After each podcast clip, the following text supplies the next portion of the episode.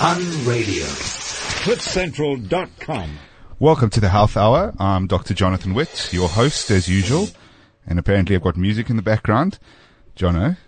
That's my bad. yeah. Okay. So, uh, my controller today, Jono. Um, and, uh, essentially, uh, we've got an interesting show ahead because we're discussing stuff I've never heard of, um, which is, uh, interesting to say the least. Uh, but I suppose we'll get into it why most doctors have never heard of what we're talking about. Mm. Um, before we get there, good day for science yesterday. Okay, what happened?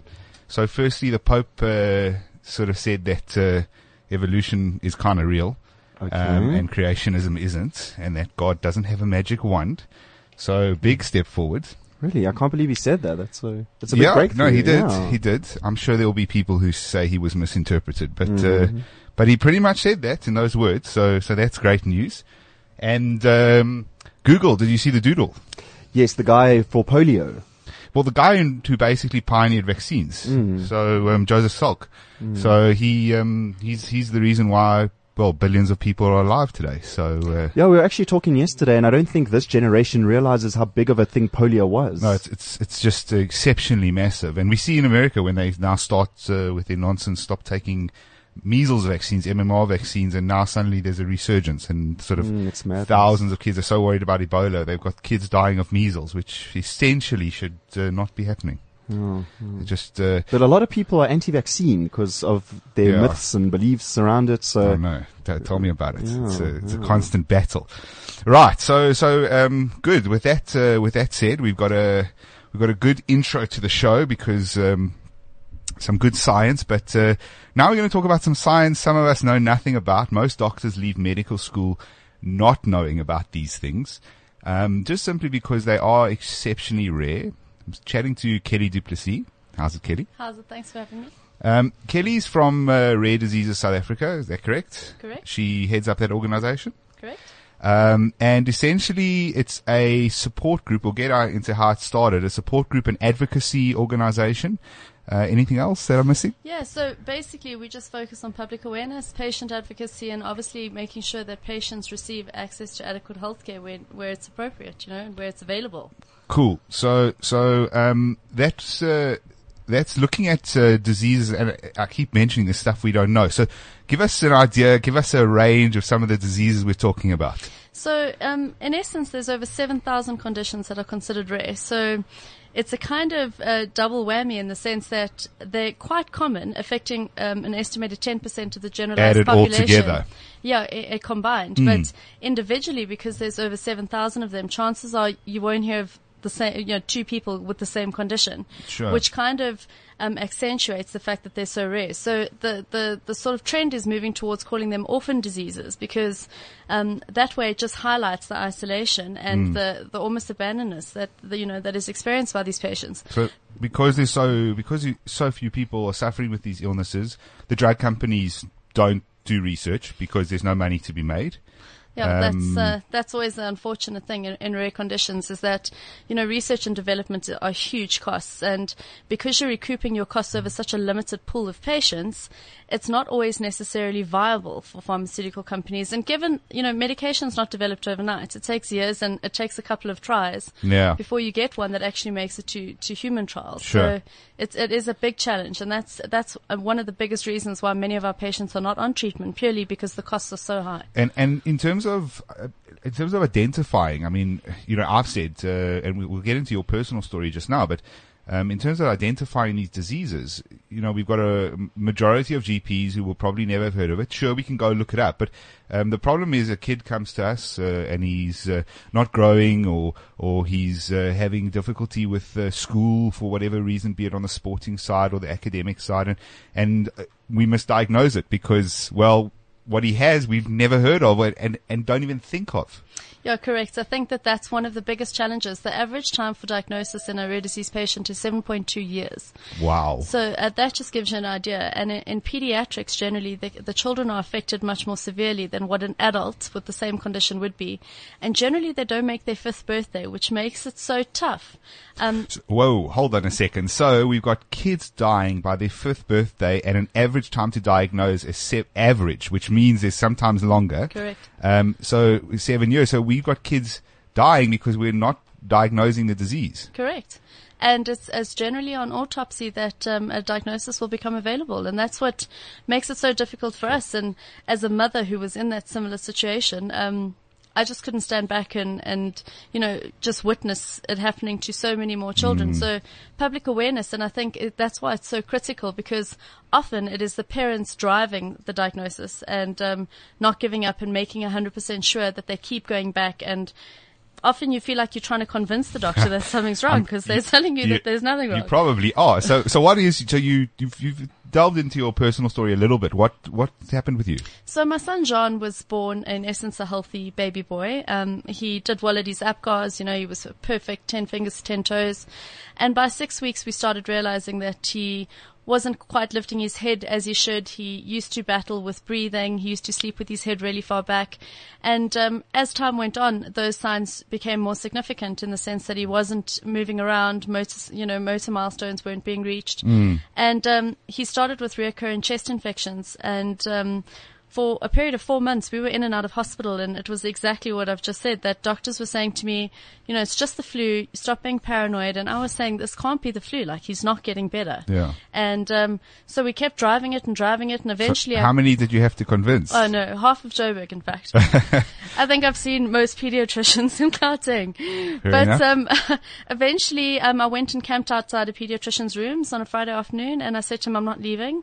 And uh, he had just been visited by a rep of the pharmaceutical company the week previously, and that's why Jean's condition was at the top of his mind. And he said, "Actually, I'm going to test him for Pompe." And I said, "Okay, like, well, you know, what is So that?" I'm going to stop you right there because uh, I chatted to you a little bit before the show, and you said Pompeii, and I, I have to say that uh, it maybe at some point in my education it was kind of like in a lecture on a slide when it was kind of listed as like not even a one-liner, like part of a one-liner. I, I may have heard it, but I, I honestly have no idea. We discussed it with you, uh, and we'll get into it. But but you know, it's it's a it's a volcano that erupted. Um, so so you know, he he gets diagnosed with Pompe. Pompe is essentially. So, so Pompe is, in essence, it's a neuromuscular condition that results in an enzyme deficiency. So, um, his body doesn't produce an enzyme, and in his specific case, that enzyme is responsible for turning glycogen into um, glucose in the body, which is obviously then a form of sugar that the body can use to function.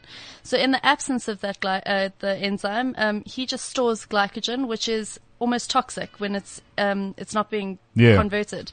And it just dystrophies the muscles, in essence. And it affects everything from his head to his toes, cardiac, epithelial, or every form because of muscle. obviously there's all the different types of muscles. So he's going to have gastrointestinal problems as well. Correct.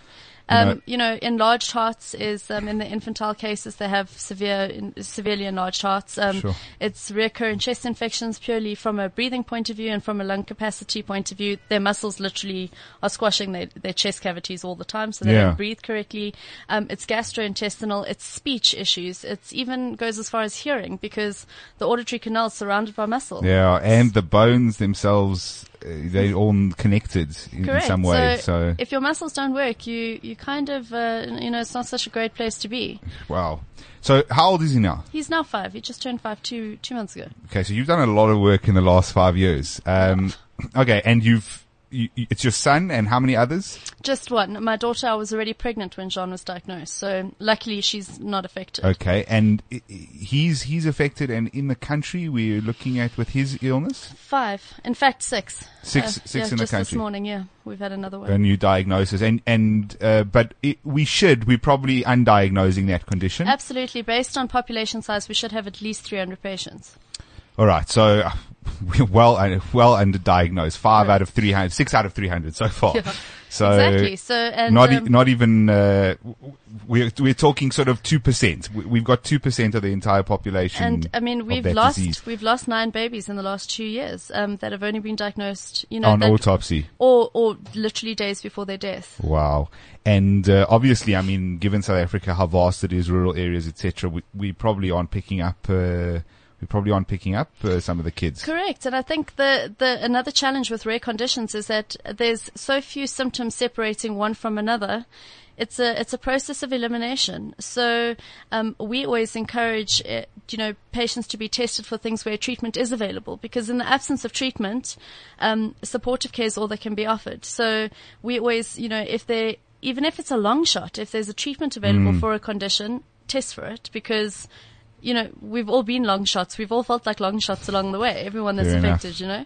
Fair enough. It's, it, I, I just think, uh, I think what happens is it's, it's sort of kind of goes against what's drilled into doctors, uh, which is often, uh, you know, if it looks like a duck and it quacks like a duck, it must be a duck. Correct. Um, and they, they kind of averse to, to, to that almost, but you, you got to find someone who's a, little bit open-minded and, and goes, well, uh, this doesn't look quite like it Duck. should.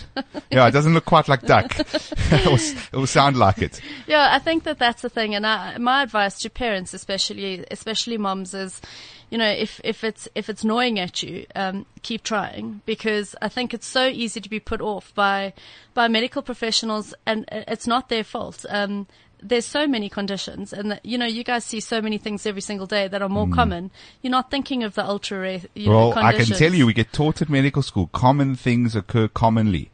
Uh, you know, and, and that's, that's, uh, that, that's how they teach medical students. I can tell you, they teach them to look out for the common things. Certainly not to say that we don't get caught, taught the uncommon things, but as you say, 7,000 diseases. I mean, it's, uh, Exactly. You'd need to be a become, specialist. to become familiar with all of those, a specialist just in rare diseases, Exactly. essentially. exactly. All right, so so which you're sort of becoming. So you've you've gone out. You've, you you originally set up uh, this support group essentially around your son's disease, and then thought, well, Yeah, so we started obviously doing a bit of press trying to, you know, locate other patients across the country. And it turned out that many families were coming forward in similar situations with different conditions. And having walked the road, it was very difficult to be, okay, well, you know, that's your problem. We, we're only focusing on this. So we kind of started encompassing a little bit of this and a little bit of that and before you knew it, it it's turned into this huge organization and Sure. um, we've got over 1700 patients in less than two years. wow. And some of the diseases that people might have heard of. So uh, pulmonary hypertension is one that's um, there's obviously a campaign at the moment. Get me to 21. Yeah, I saw that. That's uh, one of. The, Yeah. I, I can't remember the girl's name. Jenna Lowe. So she's one of our um, she's our pulmonary hypertension ambassador. Yeah. And she's desperately in need of a lung transplant. So Yeah. so um, so pulmonary hypertension is kind of one that people are, are getting into at the moment. Mm. Um, but it's Crohn's disease is considered a rare disease. Really? yeah. But that's relatively common. And um, Yeah. Guillain-Barré syndrome. You know, you've got a lot of the autoimmune diseases that are not actually that rare. It's specifically speaking, if it affects one in 2,000 people, it's considered a rare condition. So you've Yeah. obviously got those that are more common in the rare scheme of things. And then you've got uh, conditions where you've got one family affected throughout the world, you know, one lineage, and that's it. Wow. and as long as they have kids, they'll they'll Precisely. kind of uh, perpetuate it. And Exactly. unfortunately, um, well, on both sides of, Yeah. of however you look at it. Sure. So, all right. So your organization is obviously dealing with a lot of a lot of these things. Um, you, you that that puts you in an interesting space because uh, you're dealing with the medical aids, you're dealing with the Ministry of Health, uh, you're dealing um, with patients and families themselves, um, and campaigns in terms of the public and awareness. Um, tell me a bit about the Get Me to 21 campaign. So basically, um, Jenna's whole drive is obviously she's she's literally needing lungs before, to, for her to make her 21st birthday, and um, so she said, "Listen, you know, it's going to be a celebration if I get there. Let's have a party and let's say." You get invited by signing up to be an organ donor. In South Africa, we've got the lowest organ donation rates statistically in the world. I mean, we're less than 1% of our population. Sure. And um, it, it again goes, I mean, if you ask people about organ donation, often they say, like, oh, well, I mean, can I give a lung if I'm still alive? There's, that's the, that's the lack of understanding around it. So, so she's just started on this thing saying, you know, listen, I, I, you know, obviously for her, it's personal. She, she needs lungs. Yeah. So, and it's kicked off really, really well and she's done an amazing job. And, um, I think organ donations now finally on the topics and, you know, it's being spoken about, which is something that's been lacking. And I think also for a lot of the black population, it's much worse for them because there's not a lot of black donors. Well, it's a cultural thing. I can tell Exactly. you, I've, I've tried to counsel families where uh, I've treated patients who've been brain dead, um, usually, you know, involved in trauma, car accidents, things like that. And, uh, on the white side, it's a religious thing. Yeah. Um, very often. And on the black side, it's a, it's a Cultural cultural thing. thing. And uh, very often, we not very often, uh, all the time. I would say every day across the country, we're losing good organs Absolutely. um, because you know, I, from our perspective, I know it's difficult for people to understand when your fam- it's your family member, but at the end of the day, uh, when there's no brain activity left. Uh, those organs are, are, are good to go, and uh, you know, and they can save many, many lives. So Seven. Yeah. yeah. So seven lives. So Seven, yeah. so you know they, they make a massive, massive impact, and uh, people it's difficult to get them to realize. I mean, there are counselling teams, you know, organ donation teams Yeah. that go out to sort of try counsel the families and, and get them into it. Yeah, no, and I think um, I think you know, like we've got a girl that works in our office that's also she's um, a cystic fibrosis patient, and she's also she's got so much potential, and um, she's on oxygen 24 hours a day, and um, couldn't get employment because of the fact that she's on oxygen, 100% capable, and also in need of a double lung transplant, and um, she's a, she's a black girl, and I, I feel I, I empathize with her because there's such a such a dire need, and I always say if you're not going to use them, give them to somebody who can. You know, you can extend somebody's life by years. Absolutely. And some of these uh, kids, I mean, I've I've met kids and they obviously become adults um, if they're lucky enough. Uh, Yeah. You know, they are. They, they, they have such hardship at the beginning of their lives that they are wonderful people actually because they have such a positive outlook on life. Absolutely. Because they have to have. Uh, um, uh, Yeah. Never forget uh, working with some of the cystic fibrosis kids at, at Joburg Gen. And uh, just wonderful children because they just, I always you know, say, the way they look at things. Yeah, I always say that a, rare disease patient, when the doctor says to you, go home, there's nothing we can do, they always see it as a challenge. They don't see it as a death sentence. Like, they have the biggest hearts out of, uh, you know, these kids are just phenomenal. Um, I obviously see it with my son, but I see it with so many children that they just have such a, they try so much harder to do the simplest things Sure. that they just, you know, life's a t- feel battle for them, but they're grateful. You know, if, uh, the, day that they can walk down the passage and it's not such a struggle, they feel like they're winning. Yeah. Whereas, you know, g- generally if you came into life healthy and you, you'll end up getting diagnosed later as an adult, you kind of feel sorry for yourself. Yeah, adults get very miserable. They tend know? to go, "Why me?" Uh, Exactly. whereas kids don't don't generally do that. I mean, just straightforward cancer kids as well. Interesting thing I, I read was uh, someone had said there was a father of rare disease in, in the UK Yes. uh, who who wore a T-shirt that said, uh, Wish "I my- wish my son had cancer" or something to that effect. Yeah, no, and I've said it a couple of times as well and been kind of shunned for it. But I think the understanding is, is if you say my child's been diagnosed with cancer, there's automatically an empathy and people understand and they're like, that's terrible. Mm. And treatment, treatment, Exactly. and special clinics, and Help. a, a whole process to to to You know? that you go through. There's numerous organizations, there's numerous people because cancer affects such a wide variety of the population. Mm. There's lots of treatments available. Um, you know, there, there's options. Um, with rare diseases, you're lucky if you have one treatment. Lucky, like you're very lucky. The, the rare diseases don't generally have two or three options, and then it's a case of they're that much more expensive, and it's getting the medical aids on board and getting somebody to actually get the drugs in. That's tough. Yeah, sure. All right, uh, lots more to chat about. Uh, we're going to take a, a quick break, and uh, when we come back, we'll continue. CliffCentral.com.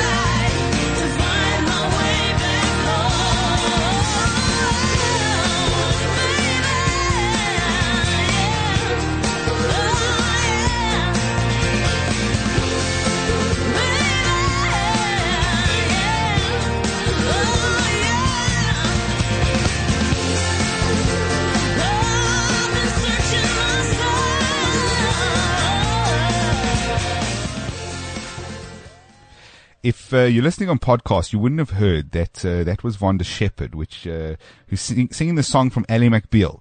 Um, so thank you for taking me back to uh, I don't know my teenage years. Yeah, this is the only show where we get to play real music. You know, the other hosts, they only want the modern stuff.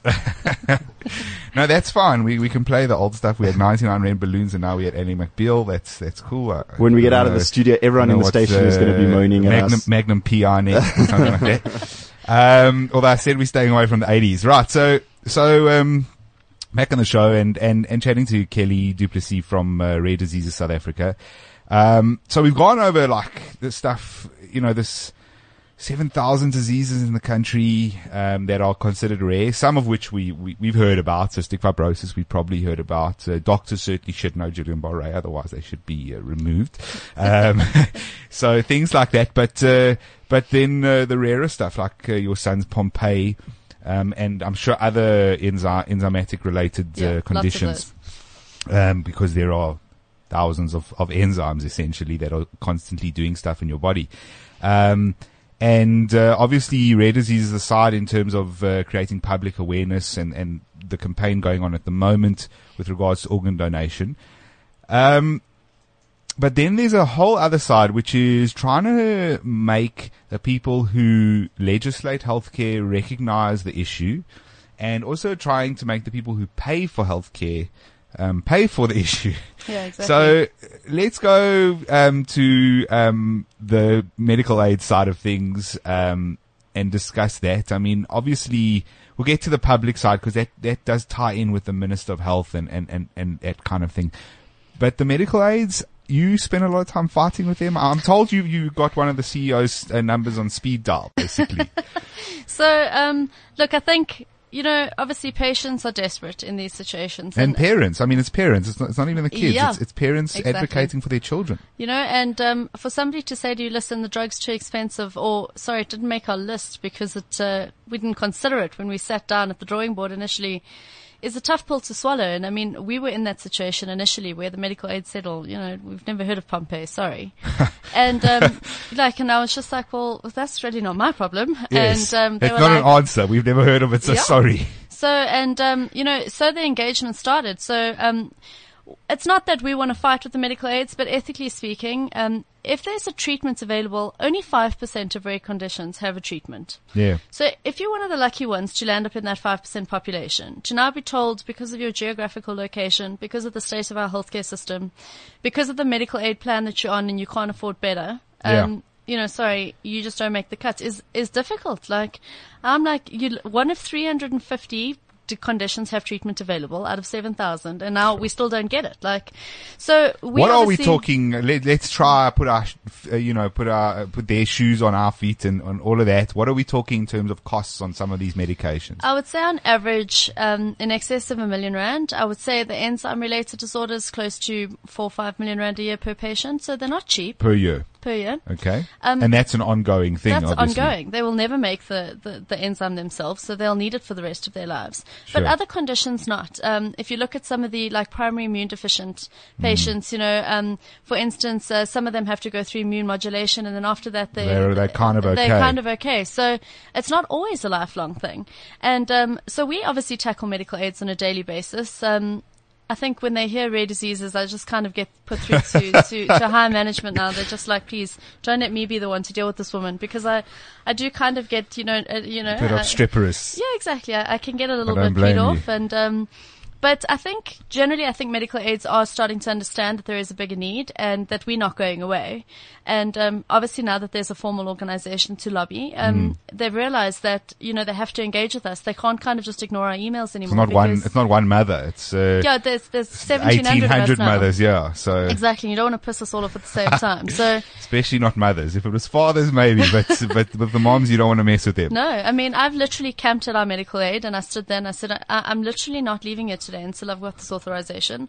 And if, if I don't get it, I'm going across the road to Prime Media. So, like, take your pick, you know? So you can guess which medical aid that is, everyone.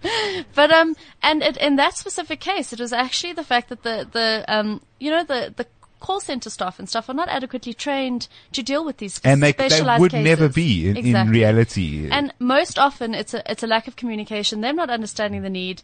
You know, if you look on your disease formulary list, it's, you know, like enzyme replacement therapy is not going to be there. So they're looking and they're going, not as an, it." not as an inclusion or an exclusion. Exactly, it's not there because it's a specialized. They haven't even thought about it. Exactly. So if you land up going to higher management and you sit down and engage, most of the times we're coming right. Um, it's a bigger problem in the state sector because obviously there uh, you don't get an appointment funding. and the funding, and you nobody answers you, and nobody comes back, and no one's accountable. There's no accountability. So it's much tougher in the state sector. If you're on medical aid in this country, you're one of the lucky ones. Sure. Wow. Um, and uh, obviously, it's early on in the kid's life, so uh, exactly. Most patients are sick within the first year. Sure. All right. So we're dealing literally infants. Yeah. So think about all those babies that you've seen. yeah. Now I'm starting to worry. Um, it wasn't just bron- bronchiolitis. yeah. Um, yeah, wow. Okay, so you also are advocating for, you know, change in terms of legislation, in terms of our Ministry of Health, Yep. um, because this isn't anywhere. Yeah. Well, I think um, 80% of rare conditions are genetic, uh, meaning that you, you're born with it. It's a congenital birth defect. So there is a kind of small little policy for that that no one's actually reviewed in the last 15 years. So, Okay. and our constitution states that you have a right to care, diagnosis, and treatment. Hmm. So I'm kind of saying, well, well, where are you guys fulfilling that? Because we're not getting any of the three. Um, you're not getting access to therapy. You're not getting access to treatment. You sure as hell are not getting a diagnosis because the NHLS is in such a state, and our genetic services are falling off the ba- you, like. Just on the diagnosis side, if we can just segue into that quickly, um, are in terms of these tests, are they all being done in private labs? Is it uh, is it Uh, stuff that gets done in South Africa? Does it get shipped out? Um, look, if you want an accurate diagnosis um, within your lifespan, ship it out. That's really? are we going to the. UK and the US? Yeah, that's it. Um, our, our genetic services, our testing facilities, I know that are they're sitting at like a six month backlog, provided they don't get any more testing. Even our private labs. Our private labs are a little bit better, but generally in terms of genetic services, our private It's not labs stuff they really do. They don't do it. It, it will, in essence, get referred back to the NHLS. Wow. Okay. So um, they go back to sort of Big Daddy, which is NHLS, and NHLS goes, well, that'll We're have to wait. Yeah, Um, we've we've got X, Y, Z to deal with. Sure. All right. So it's just sorry, just interesting on the diagnosis side of things because uh, you know that's logistical as well as a, a practical. Yeah, I mean, we're very, very lucky in that we've, we've, um, you know, DHL's actually come on board and they move all our genetic samples around the world for us free of charge. sure. Um, they've stood behind there you go, people. DHL. There's a there's a free punt, and I, I don't think uh, I think that they're doing really noble work by by offering that service. So Yeah, because I mean, tested moving samples alone is about ten grand a pop. So yeah, because they have to be cooled and Exactly. all of that kind of stuff. and viability. You you definitely don't want to be cutting your child open, taking out a piece of muscle, doing all the thing it gets there, and it's actually two days past its expiry date. yeah. So um, they were they've been great, and it's it's really assisted us in, in terms of getting you know diagnoses approved. But obviously, the, the the it comes back to the fact that we can't be spending. I mean, genetic testing is about twenty five grand a case in any case as well. Wow. So you can't medical aids don't reimburse you unless you've got a positive diagnosis. so that's the irony. Congratulations, you have a disease. We'll pay you back. like, you know what I'm saying? So here's a parent, you're like, okay, well, we can test for these four things. It's going to cost you a hundred grand. You might not see any of that back. I mean, best case scenario, And if you didn't test for the fifth thing, Yeah, well, and that is probably what it is. And sorry for you. Like, so we as an organization try and assist with that. We do fundraising and stuff to obviously pay for those costs. Okay. But um, what we we focus on treatable conditions purely because that's where an outcome Yeah, is easily sure, available. sure. And it's terrible to say it because I know for a fact how desperate you are for a diagnosis that's accurate, and you want to have a name. Mm. but getting a diagnosis you can do nothing about, unfortunately, is is, a- is pointless at this stage. From the business side of things, is uh, it's it's not viable. Uh, and look, I mean, as an NGO, it's tough to get hold of money. So, Exactly. uh, or an MPO.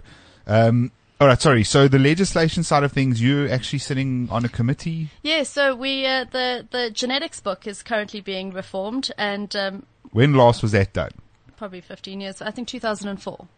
2004. All right. So, So- and uh, uh, believe it or not, uh, the, we're constantly learning about genetics. So what we knew in 2004, um, we we actually know probably four times the work. I, I can tell you the the genetics book I studied from at medical school was about 120 pages, and the ones they're now giving to the students is about 450 pages. To, to give you a, a- Yeah, an mean- idea, molecular medicine, uh, molecular medicine textbook. Yeah, so so new stuff's being discovered every day. Testing, uh, you know, diagnostic tests and how they're done are changing every day. Obviously now with the whole genome sequencing, it's the new, it's the new big daddy in, in sort of genes. Um, and that also presents a challenge because it's not available locally. Um, if it was available locally, medical aids would pay for it. It's Such a not, pity so- because that whole genome project was actually done for free. Uh, you know the. The, the I don't know if you do you know the story behind it. Yeah. With the, pre, pre- the president sat down. Uh, it was uh, Bill Clinton. He he went to. There were two different uh, sides. There was one guy who was doing it for profit. He was uh, looking to decode the whole human genome, and there was another um, sort of non-profit group. But the guy who was doing it for money uh, was way ahead. And he sat down with both of them and said, uh, listen, like this is for mankind and we need to do this for the better of all people. And, and, and they, they sort of worked together and decoded the genome. Um, for free, essentially, with, with funding, government funding and, and, and sponsorships and things. It's such a pity that, uh, that something like that is then, be, you know, fallen flat as an availability to everyone. Yeah, I think that the, the concern from that point of view is that, you know, as a general, as a general person from the population, they, they estimate that you've got 600 or so faulty genes. What is significant and what isn't? Yeah. And it would, it would come back to you as doctors, you know, having to go through everyone's genome studies. Well, we're still trying to figure it out. I mean, we're still looking for fat genes as an example, which Yeah. people want to believe exist as, as, as one example. Um, um, you know, the lazy, I don't want to get out of bed and go to gym gene. Um, but, um, but, but yeah, I mean, it's, uh, you know, as you say, some of those, uh, most people have 600 genes that, uh, will, will never be a problem. Yeah. Uh, and, uh, you could have one that's going to cause you to develop leukemia. Uh, or And any other it. Cancer how- or any other disease. And how do you react to that? The Angelina Jolie, I think, was a prime example in terms of the, you know, when she had her, her, her Her breast. Yeah, yeah. And, um, you know, everyone's, last week actually. everyone's going like, oh, geez, like, do, do, do we get tested? You know, how do we know? Mm. Where do you draw the line? Is it significant? Is it not? So it's, you know, it's tough. And uh, I mean, for me, from my point of view, having a child with, in essence, two very rare conditions. He's the only patient in the world that we know of that's got both of them. I mean, like, we thought we had it. And then some other stuff started happening and we like, oh, is it this? Is this a new strain? Like, is it a new Yeah. mutation? And, you know, only to eventually find out that it was actually something completely different yeah. So it's tough. I would have loved to have gone for one whole test and them coming back saying these are yeah, the here it problems," is. You know? Well, wouldn't it be great if when you're born they just took some blood and everyone had had their genome Yeah. kind of run? Um, probably actually be a bit uh, saving in terms of healthcare costs in the long term because you'd know what people were going to get. Um, yeah, proactive approach to healthcare as against a reactive one. Um, okay, so what are you trying to get into the genetics book? Well, for us, um, obviously, we don't have a rare dis- an orphan policy in place in South Africa, which is tragic because nobody from overseas is going to invest in a government in terms of clinical trials. We've got a horde of patients here that are prime candidates for clinical trials because they've never been treated before. Um, so fro- from an investment point of view, pharmaceutical companies would love to be here, but they're not going to invest in a country who hasn't actually determined what their expectations are for their own patients in terms of rare diseases. Okay. So from our point of view, it's to get government to sit down and say, listen, uh, you know, this is what we, this is what we say. Pediatrics, if you start on a clinical trial, it has to carry on through their life if it's approved. Um, you know, this is what w- the expectation. So is. they want to know where the goalposts are essentially. Exactly. We don't have goalposts. We don't even on the field at this stage. And you, I mean, uh, in terms of the drug companies, are you in contact with them? Yeah. And So- they're interested? Absolutely. Like, I mean, you know, we're getting calls all the time from overseas companies saying, have you got patients here? Because they're always looking for naive patients to develop new treatments. Yeah. So, I mean, like I said, we, we're a gold mine from that point of view. Um, Yeah. but when they, when they delve further into how healthcare systems run, and also, you know, if you, if you start a child in a clinical trial and something develops from that, will they have access to healthcare? Bone marrow transplants? Will the child have access to ICU units? No, they won't. Well, geez, we can't, you know, we can't get involved then. Sure. Wow. Um, you, you, I hope you know you're on an uphill battle on some of those issues because I can tell you, I just from an ICU perspective, uh, you know, certainly in the state better. sector, ICU beds are not even like gold. They're like, uh, You don't have them. you know, like platinum. You, you just can't get hold of, hold of, you have to beg, borrow and steal. Um, quite literally. Um, so, all right. So you guys obviously need quite a bit of funding. So who's who's helping you out? Give them a bit of a punt and, and give us some details. So if anyone who's listening, anyone who gets hold of the podcast, So we've got um, we've got obviously our pharmaceutical, our industry partners, um, and the objectives with them are obviously very very different. Um, then we've got companies like DHL who assist us in services. Um, You know, if if you're a company that provides great IT infrastructure and can help with the website, please let us know. Like you know, w- it's not always just financial; it's it's actually um, services as well that we're so desperate for. Um, but then obviously funding. We've got, for instance, iConnect, um, which is a telecoms company, sent out an email last week to all their suppliers saying, listen, we've actually decided we're not sending out corporate gifts this year. We actually, whatever it was that we were going to spend on you per head, hmm. you guys have in essence donated it to rare diseases because we feel they need it more than what you You do. an extra, you know, nice colourful bucks or pad whatever or whatever on your on your table. So, Yeah. and I mean, it's those sort of initiatives that really, really warm us. From, you know, like we we think that you're winning because that sort of investment is so necessary. And when you consider what medical aids cost and what testing facilities well, twenty five rand a test and eighteen hundred patients. So you can do well, the there maths. we go. And who do, how do we, you know, it's tough turning away any family. So if there's companies out there that would like to get involved from a services point of view, from a strictly a financial point of view, we do have, we are a public benefit organisation, so there are tax benefits to donating. Um, we'll do in essence what SARS isn't. Give you some of your money back. um, all right, and and remember, uh, we're about to have taxes go up, so now's a good time to donate. Um, okay, so if they want to contact you, your details. um, www.rarediseases.co.za, that's our website, and uh, obviously via email info at rarediseases.co.za. Um, yeah, they're more than welcome. We've got a very active Facebook page, over 23,000 people on there. yeah, So they can find us anywhere. And um, yeah, please, if you want to get involved, Twitter, so. Rare Diseases S- SA. Correct. Rare Diseases SA. Uh, Kelly, thanks so much for joining us. Thanks. Um, very interesting chat. I mean, uh, and please keep me updated as to as to what's going on and, and in future with If you other have any campaigns. kids that you're not sure of, let us know. yeah, no, I look as a as a doctor personally, I'll, I'll definitely be more- more observant. Um, but uh, certainly, I'm interested to know how you guys are doing. And thanks so much for coming in. We're going to take a short break and then uh, some health news with Catherine after the break. Thanks so much. CliffCentral.com. When you try your but you don't succeed. When you get what you want but not what you need. When you feel so tired but you can't sleep. Stuck in reverse.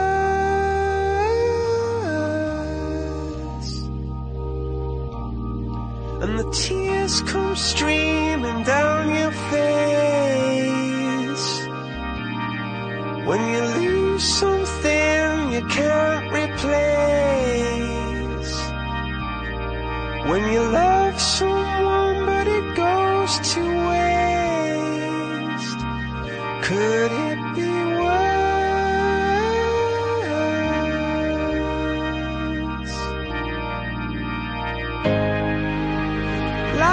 Lights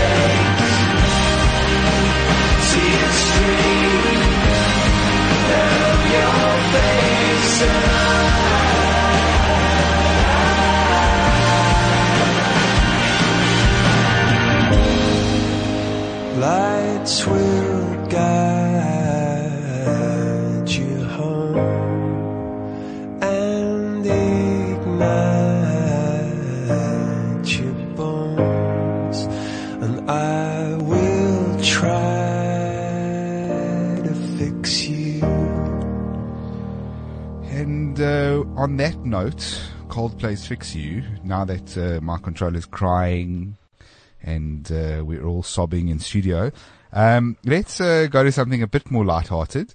Um, so, uh, Catherine, how are you? You're in Cape Town, which is the first problem. Oh, it's wonderful. People really do walk and speak so here. It's very relaxed.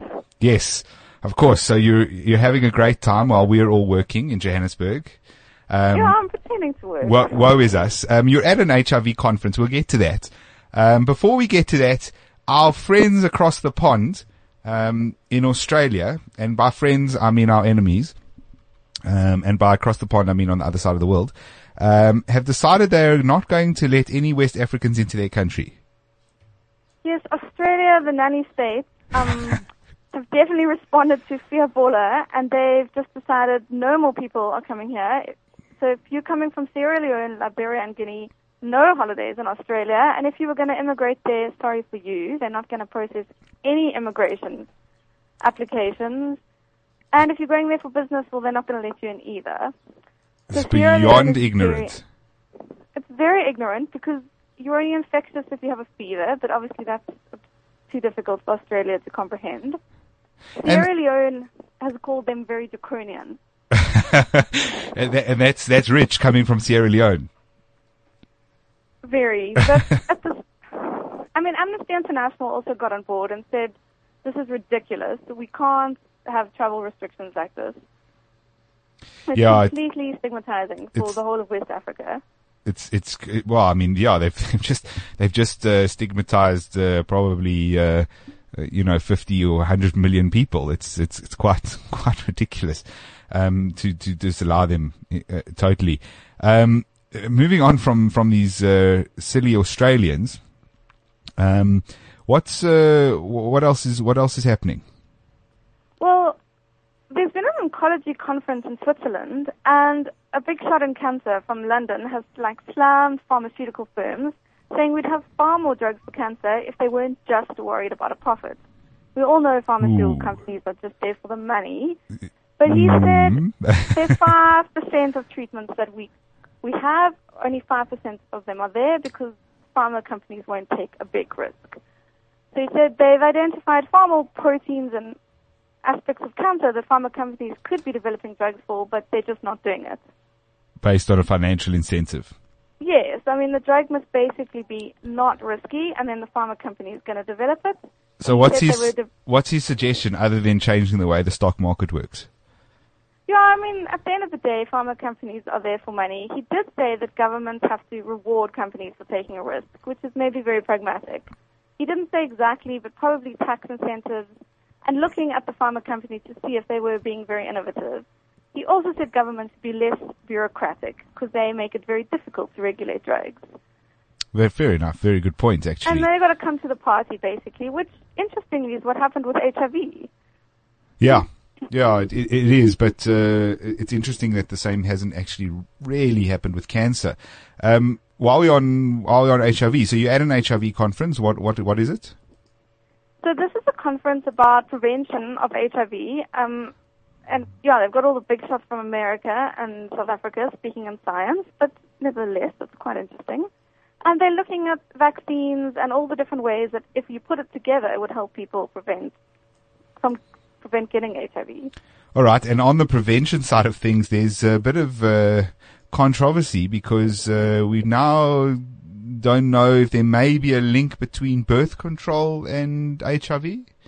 Well, that's that's been around for ages. So when they um test like monkeys or what they call them non-human primates, whatever that is, when they test NHPs, Well, it's a non-human primate, and I think that's how I'm going to start start referring to some of my friends.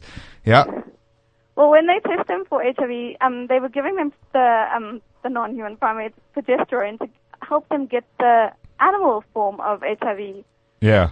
more quickly. So they've always known, and that was in the 80s, that progesterone makes these chimps get HIV. And there's been various trials over the years that have shown a link. And, and remember the progesterone injection? This is what they're worried about. Yeah, It's the most de- commonly. Depo-Provera, which most women would, would, would know about.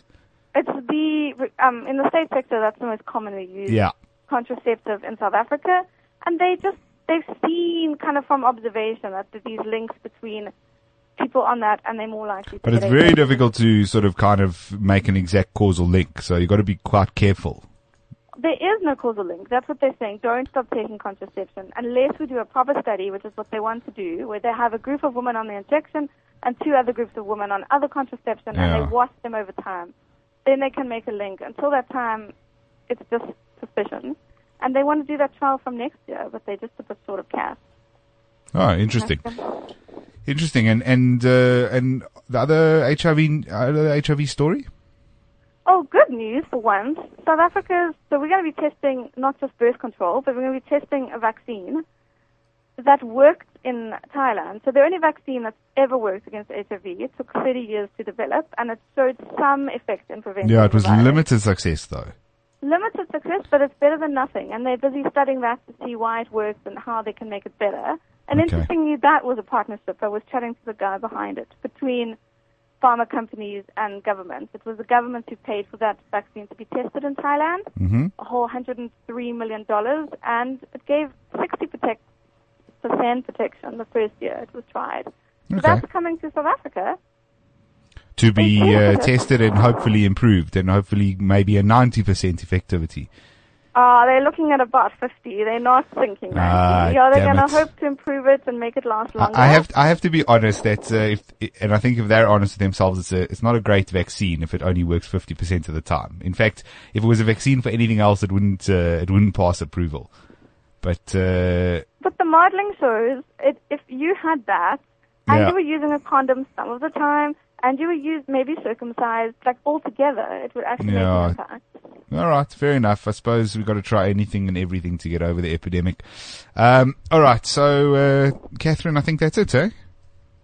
Yeah, I'm going to go back to learning about non-human primates and Do that and just be careful of those schizophrenic uh, women in, in Cape Town. Uh, I am referring to an official story. I'm not just calling all the women in Cape Town schizophrenic. Um, don't uh, don't don't don't get attacked or anything. Um, and uh, enjoy your time. thanks. I might not come back to Joburg. It's too nice here. Yeah, yeah, whatever. Joburg's where it's at. And I'll chat to you next week. cool. Have a good week. Thanks, eh? Cheers. Bye. Right, so that's the health hour, uh, and that's an engaged tone. Um, John, not meant to be there, sorry. um, so uh, that's the health hour for this week. Uh, if uh, you want to get in touch uh, with us, uh, you can always email Cliff Central, and uh, obviously get hold of us on the Twitter account at cliffcentral.com, and obviously I'm on Twitter at Jonathan underscore Wit. I'll chat to you next week. Next week we're talking about ADHD and all the drugs that children are on these days. So it should be a good show. See you then.